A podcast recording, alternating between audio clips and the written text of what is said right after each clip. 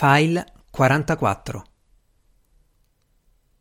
Più tardi, quello stesso giorno, venne offerto un pranzo in onore di Norrell in una casa in Great Titchfield Street, al quale parteciparono anche Drolight e Lashell. Non passò molto tempo prima che Norrell venisse pregato di esprimere un parere sul mago dello Shropshire. Il signor Strange, disse Norrell, sembra un gentiluomo molto simpatico e un mago di grande talento e potrebbe dare un apporto apprezzabile alla nostra professione che certamente negli ultimi tempi si è assai depauperata. Pare che il signor Strange abbia un'idea molto strana della magia intervenne Lascelles. Non si è preso il disturbo di aggiornarsi sulle teorie moderne, vale a dire, ovviamente, quelle del signor Norrell, che hanno tanto stupito per la loro chiarezza e concisione. Drolight ripeté il proprio giudizio sul colore dei capelli del signor Strange e sul vestito della sua signora, non proprio alla moda, ma di una mussola molto carina. Più o meno nello stesso momento un altro gruppo di persone, tra le quali il signore e la signora Strange, sedevano a tavola in una sala da pranzo più modesta in una casa di Charterhouse Square. Naturalmente gli amici della coppia erano ansiosi di conoscere la sua opinione sul grande Norrell. Vorrebbe che il Re Corvo fosse presto dimenticato da tutti, disse Strange con stupore. Che ne pensate? Un mago che si augura l'oblio del re Corvo. Se si scoprisse che l'arcivescovo di Canterbury sta tramando per sopprimere ogni riferimento alla Trinità, ne sarei meno sbalordito. È come un musicista che volesse cancellare la musica di Handel. Convenne una signora in turbante che gustava i carciofi con le mandorle. O un pescivendolo che sperasse di convincere la gente dell'inesistenza del mare rincarò un gentiluomo servendosi di una generosa porzione di triglie in un'eccellente salsa al vino.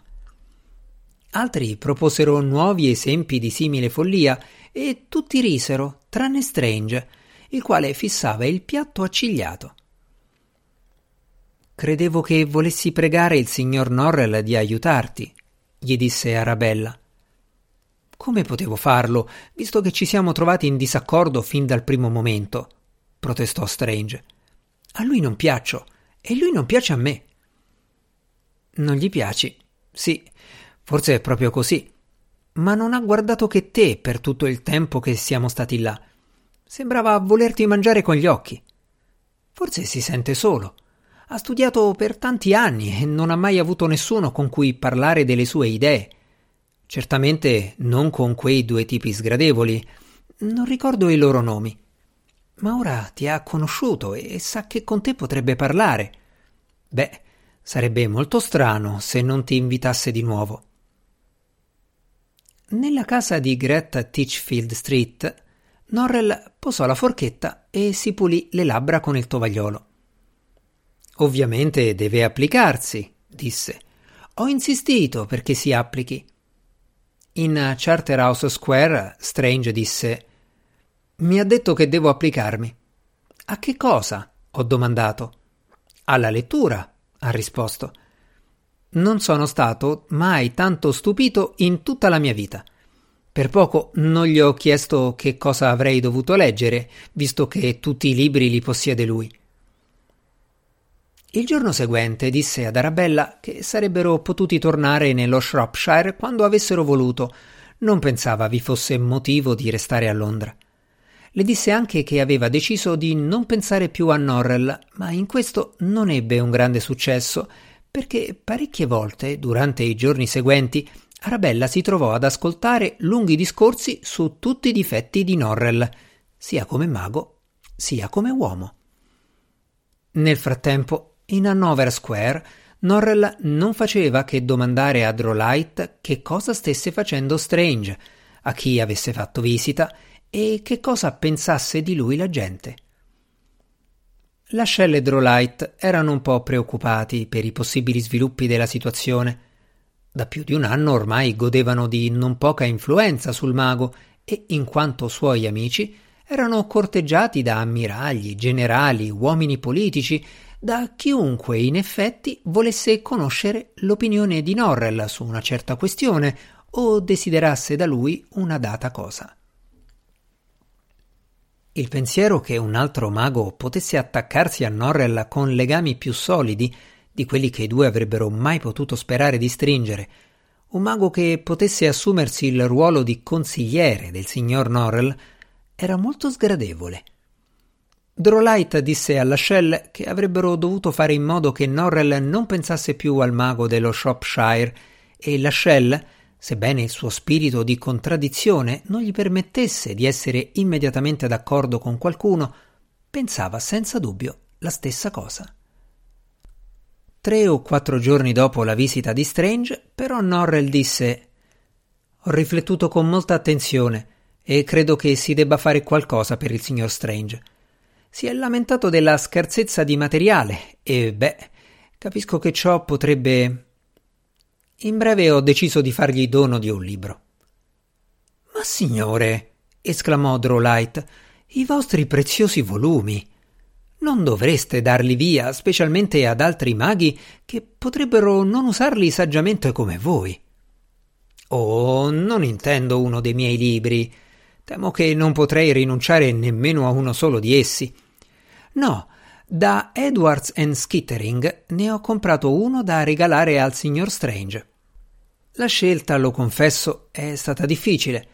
Vi sono molti libri che, per essere del tutto sincero, non mi sentirei di mettere in mano al signor Strange per il momento. Non è ancora pronto. Questo, disse Norrell guardando il volume con una certa apprensione, ha molti difetti. Troppi, temo. Il signor Strange non apprenderà nessuna magia pratica da questo libro, ma vi troverà molte cose sui vantaggi di una ricerca diligente e sui pericoli che corre chi pubblica qualcosa troppo presto. Lezioni che spero il signor Strange faccia proprie. E così il signor Norrell invitò di nuovo Strange a casa sua e come nella precedente occasione Drolight e la Shell furono presenti. Strange, al contrario, era solo. Il secondo incontro si svolse nella biblioteca di Hanover Square. Strange osservò i libri che riempivano gli scaffali, ma non disse nulla. Forse la sua collera era sbollita. Da parte di entrambi sembrava vi fosse una determinazione a comportarsi con maggiore cordialità. Mi fate un grande onore, signore, ringraziò Strange quando Norrell gli ebbe offerto il suo regalo. La magia inglese di Jeremy Todd. Sfogliò le pagine. Non è un autore di cui abbia sentito parlare. È una biografia del fratello dell'autore, Horace Todd, un teorico e storico della magia vissuto nel secolo scorso, spiegò Norrell disse che Strange vi avrebbe trovato utili lezioni sulla diligenza nello studio e sui rischi che si correvano nel pubblicare troppo presto qualcosa. Strange sorrise con educazione, si inchinò e disse che di certo sarebbe stata una lettura molto interessante. Drolight espresse ammirazione per il volume. Norrell guardava Strange con una strana espressione sulla faccia, come se volesse fare conversazione con lui, ma non sapesse da dove cominciare. La ricordò a Norrell che Lord Mulgrave dell'ammiragliato era atteso da un momento all'altro. Voi avete molto da fare, signore, disse Strange. Non devo farvi perdere tempo. In verità io stesso non devo dimenticare alcune commissioni per la signora Strange in Bond Street. Forse un giorno avremo l'onore di vedere una magia del signor Strange, si augurò Drolight. Io adoro veder fare magie. Forse, disse Strange. L'ascelle suonò il campanello per chiamare il valletto, ma all'improvviso Norrell disse Mi piacerebbe molto vedere subito una magia del signor Strange, se volesse onorarci con una dimostrazione. Oh, disse Strange, ma io non. Mi fareste un grande onore, insistette Norrell. D'accordo allora. Sarò felicissimo di mostrarvi qualcosa. Probabilmente sarà alquanto misera a paragone di ciò a cui siete abituato. Dubito molto, signor Norrell, di poter eguagliare la vostra eleganza nell'esecuzione. Norrell accennò un inchino. Strange si guardò intorno due o tre volte cercando quale magia fare, poi il suo sguardo cadde su uno specchio appeso in un angolo della stanza dove la luce non penetrava mai. Posò il libro di Jeremy Todd sul tavolo della biblioteca in modo che il riflesso fosse chiaramente visibile nello specchio. Per qualche istante lo fissò senza che accadesse nulla. Poi fece un gesto curioso si passò entrambe le mani tra i capelli, si afferrò la nuca e raddrizzò le spalle, come se volesse stirarsi i muscoli rattrappiti. Infine sorrise con aria molto soddisfatta. Il che era strano, essendo il libro esattamente come prima. Lascelle e Drolight, entrambi abituati a vedere o a sentir parlare delle incredibili magie di Norrell, non rimasero granché impressionati e in realtà un qualsiasi prestigiatore a una fiera di paese avrebbe saputo fare di meglio. La Shell aprì la bocca, senza dubbio per dire qualcosa di sarcastico, ma fu preceduto da Norrell, il quale gridò in tono di meraviglia Ma è straordinario! È veramente.